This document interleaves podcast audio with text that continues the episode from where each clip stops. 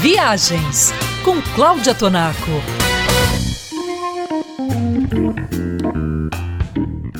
Viajante da Band News. Na semana passada, você e eu Fizemos viagens de trem pela América do Norte, pela Europa e pela África. E não foram simplesmente viagens de trem, foram experiências memoráveis por algumas das mais cênicas ferrovias do mundo, em trens que simbolizam o que há de mais emblemático em um roteiro ferroviário. Hoje nós vamos fazer duas viagens pela região da Eurásia e da Ásia a partir da Rússia, que depois de declarar guerra à Ucrânia, foi obviamente riscada do mapa do turismo mundial. Eu fiz algumas viagens de trem por esse país, quando ainda era prazeroso visitá-lo.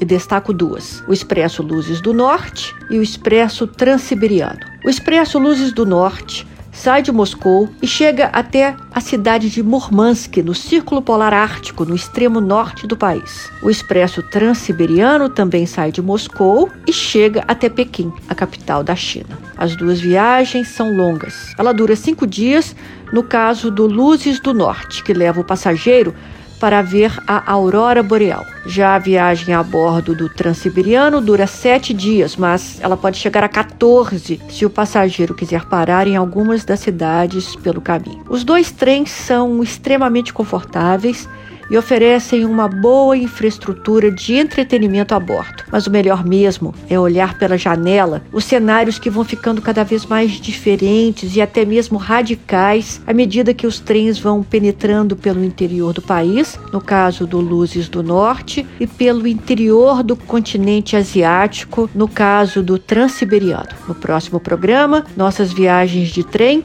serão pela América do Sul. Até lá!